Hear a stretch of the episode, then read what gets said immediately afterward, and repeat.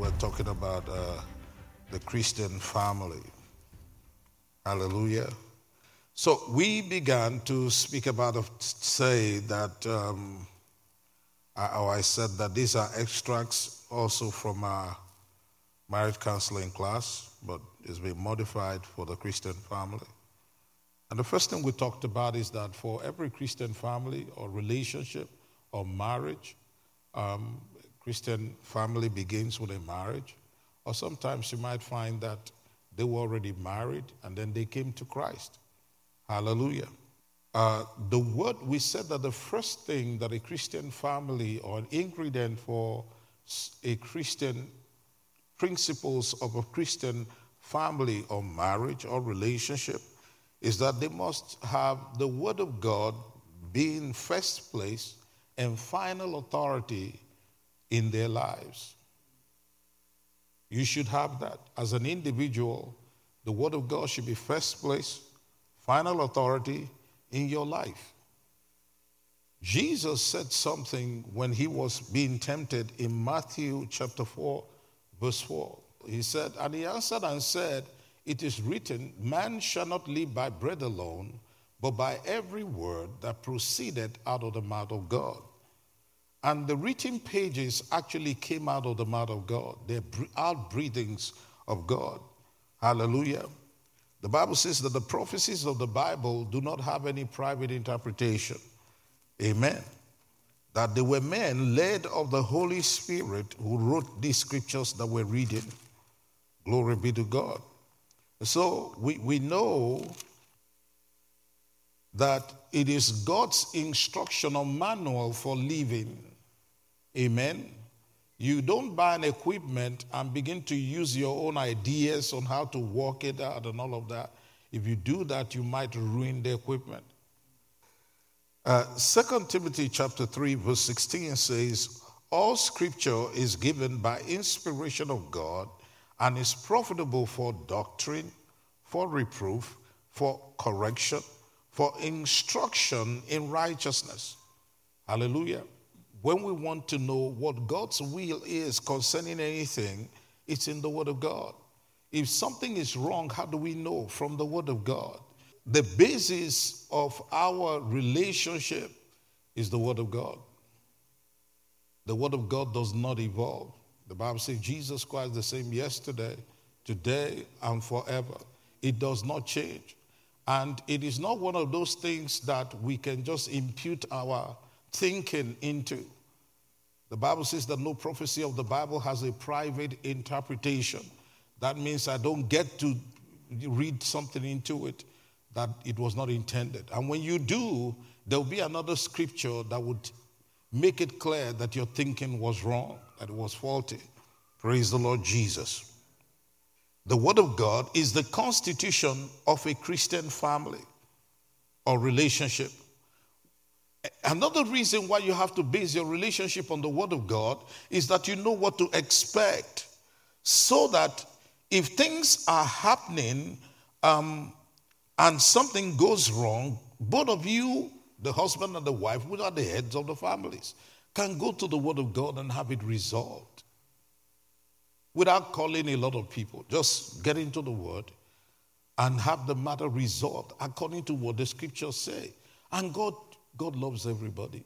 God, God doesn't, you know, you notice as we begin to read when we come to issues of submission and love and all of that, God takes care of everyone. Amen.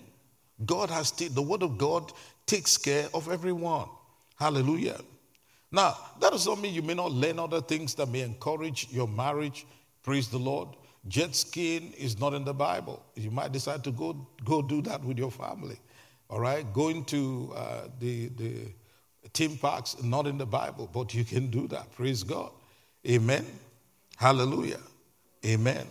Now the next thing is that your family or relationship, for those who are trying to get married, praise the Lord. Now I'm not talking about when we say relationship right now, we're talking about godly relationships. Amen. Not a woman and a woman, not a man and a man, not a man and a transgender. All right? There are no transgendering in the kingdom of God. Hallelujah. So your relationship should be Christ centered and kingdom advancement driven or focused. Hallelujah.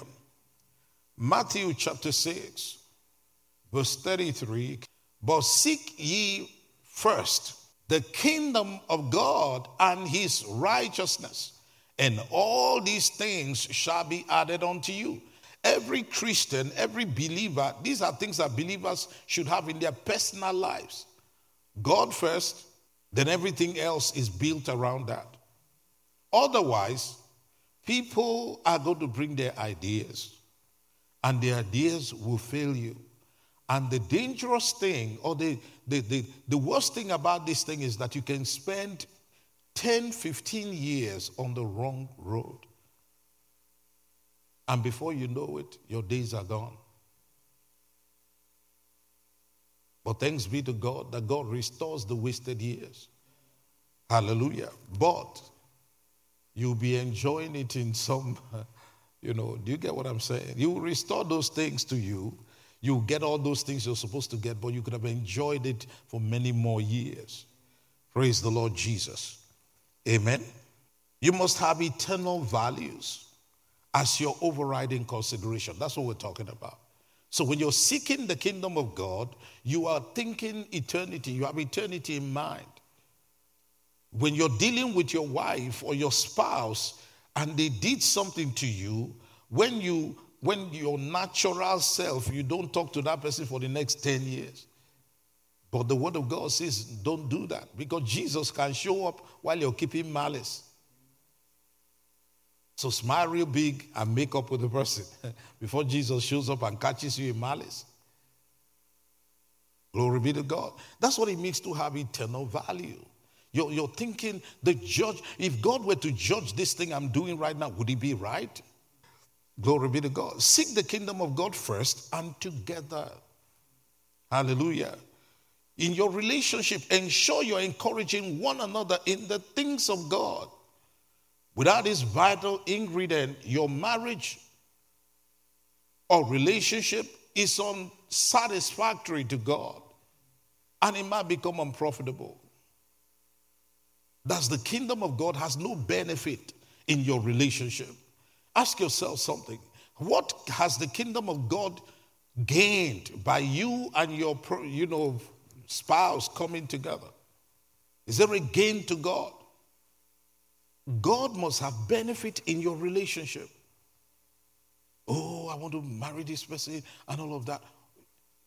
Ask yourself between your relationship, what do you intend to be doing for the kingdom of God, both of you?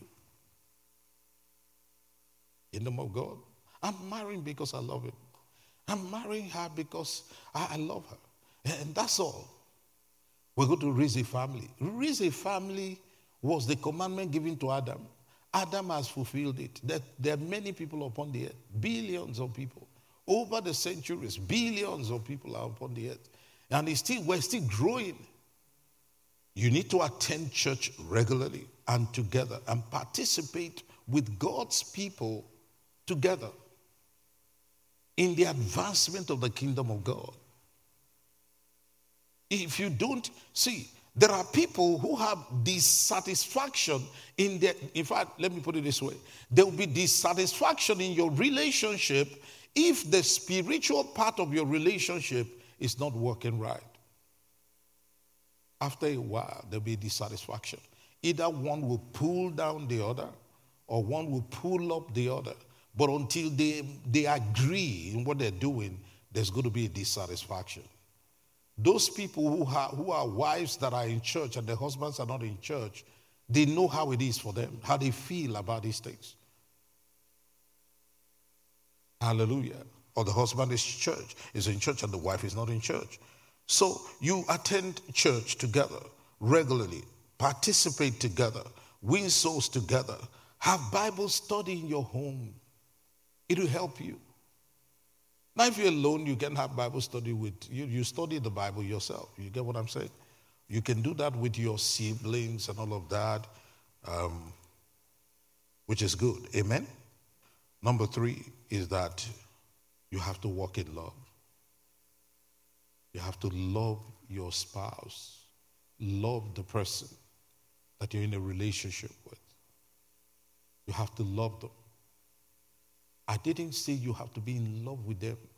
If you're in love, beautiful. And usually you're in love when you're in a relationship before you get married. Usually. But it's not compulsory. The Bible does not advocate that, the Bible does not, in, does not command that you must be in love with whom you marry, but it commands that you should love whom you marry. I'll say it again. The Bible does not command us to fall in love before we marry, but He commands us to love whom we marry. I'll say it again. The Bible does not command us to be in love, or God does not command that we must be in love to marry, but we must love whom we marry. To God is a greater thing to love the person you marry than to be in love before you marry the person. I'll say it again. To God, it is not compulsory to be in love before you marry. But it is compulsory to love whom you marry. I'll say it again. To God, it is not necessary to fall in love before you marry, but you must love whom you marry. I'll say it again. To God, it is not compulsory, imperative, commanded, all right, required that you fall in love before you marry, but you must love whom you marry. Amen. Okay. Ephesians chapter 5. I'll read it from verse 1. Be ye therefore followers of God as dear children. Walk in love as Christ also hath loved us and hath given himself for us an offering and a sacrifice to God for a sweet smelling savour. Now let's jump to verse 25. Husbands, love your wives. Husbands, love your wives, even as Christ also loved the church and gave himself for it, that he might sanctify and cleanse it with the washing of water by the word. It says that he might present it to himself a glorious church, not having spot or wrinkle or any such thing, but that it should be holy and without blemish. So ought men to love their wives as their own bodies. He that loveth his wife loveth himself. Let's stop there. He that loveth his wife loveth himself. He that loveth his wife loveth himself. If you hate your wife, you hate yourself. Now, is it only the husband that should love his wife? Titus chapter 2, verse 3. The aged women likewise, that they be in behavior as becometh holiness, not false accusers, not giving too much wine, teachers of good things, that they may teach the younger women to be sober, to love their husbands, and to love their children. Love has to be deliberate, God is trying to tell us, and intentional or intentionally directed or directed toward the object of love. It's an intentional thing, it's a deliberate thing to show affection, to show kindness, to treat the person with esteem and honor. Now, love does not always give us what we desire, but it gives us what is best for us. God's love. And God's love does not mean that, like when you start having your children, does not mean that you cannot correct someone or that you cannot confront something that is wrong in your relationship. If your relationship is going to be there for the long haul, if there's something wrong, you need to confront it. So you have to be intentional. Your love has to be deliberate, intentionally directed toward the object of love. In this case, your spouse, the, your family, your children, one who, whom you are engaged to be married to. That is the God kind of love. It's not a feeling. It's not a feeling. That's why marriage is a commitment, a covenant, a covenant commitment. I'm covenanted to someone to marry the person. It doesn't matter what happens. Love cares and finds pleasure in doing what is best for others to help them in their walk with God. Love always has this in mind. It has, it has God in mind because this, the, the, the, the, the one providing the love with which we love people is the Lord. It's supernatural. The love of God, the world cannot have it. God cares. You ought to care for your spouse. You ought to love your spouse. You ought to care about what they think about things. Hallelujah. Amen. What you, you, you're planning to do something, you know, God is God. The height between God, the, the rank between God and Abraham, you can't, you can't phantom it. But he said, Should I hide what I'm about to do from Abraham? You, you, you, see what I'm talking about? So he, he called Abraham. I said, I'm going to go and destroy Sodom and Gomorrah. What do you think? He said, I'm going to go and search it out. God is conversing with a man. He does not need your counsel. Do you understand? That you're carrying all the money in the world does not give you the right to just do things. In your family, especially when you have a Christian family, you people should be able to talk to one another and encourage one another in the things of God. If somebody is going wrong, the other person ought to say, Brother, you can't do this. We're more than all of this. You cannot do this. You, you find the, the, Christian, the house of God is supposed to run like that. You see a man treating his wife wrongly. You're a brother, you're his friend. You should talk to him. Or it's your sibling, talk to him. Say, no, this is not how to do it. Or you see a woman treating her husband and her family, children wrongly. You, you, you, and you know the person, you're a sister, you sat down there and you witnessed something.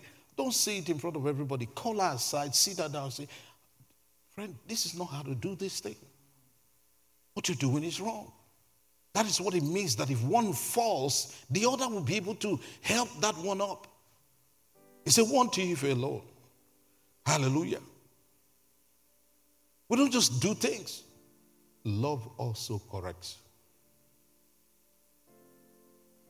Love is not the absence of correction, but love should be with wisdom. All right? There are times when you want to you want to confront something and you know it's not the right time to do it. You will know in your knower that it's not the right time to do it or the right place to do it. You wait, and when that opportunity comes, you do it. Now, the next thing is that number four is that you must be willing to acknowledge and ask for forgiveness when you are wrong. Acknowledge, acknowledge the fact that you're wrong when you are wrong. Jesus, the Master, says something in Matthew chapter 5, verse 23. Therefore, if thou bring thy gift to the altar, and there rememberest that thy brother had ought against thee, he said, Leave there thy gift before the altar and go thy way. First be reconciled to thy brother, then come and offer thy gift. You don't have to wait until you give a gift, do it at home. Now, you've done something wrong. Instead of apologizing, you just come to the person and put your hand on their backs and you're rubbing their backs and all of that. Say you're sorry, otherwise, you're walking in pride. And pride is a sin. Acknowledge you were wrong. Call the person and say, Look, I was wrong. I thought about it. The Lord has been dealing with me concerning. Have a heart that God can speak to you. Don't be hard hearted. Don't be someone that God cannot speak to. That when the Holy Ghost touches your heart, David cut the garment of Saul. And the Bible says his heart smote him. What that thing is, is that the Lord was dealing with his spirit and said, You should not have done that. And you know, he apologized for doing that. He called Saul. Hallelujah. Be willing to acknowledge the fact that you're wrong when you're wrong. In Second Thessalonians chapter 3, verse 2, it said that we may be delivered from unreasonable and wicked men. For all men have not faith. Unreasonable people. They will do things that are wrong, totally wrong. They can't say, I'm sorry for doing this. Some people laugh about this thing. There are people who never use that word. I'm sorry. Whatever, they will do everything else. They can buy you a brand new Mercedes Benz, but they will not say they're sorry. Something is wrong with it. Say you're sorry, then you can buy whatever you want to buy afterwards because you're building strife. You're compelling the person into bitterness and grudge. And the Bible says we should consider one another to provoke unto love and to good works. And when they ask you for forgiveness, you should be willing to forgive.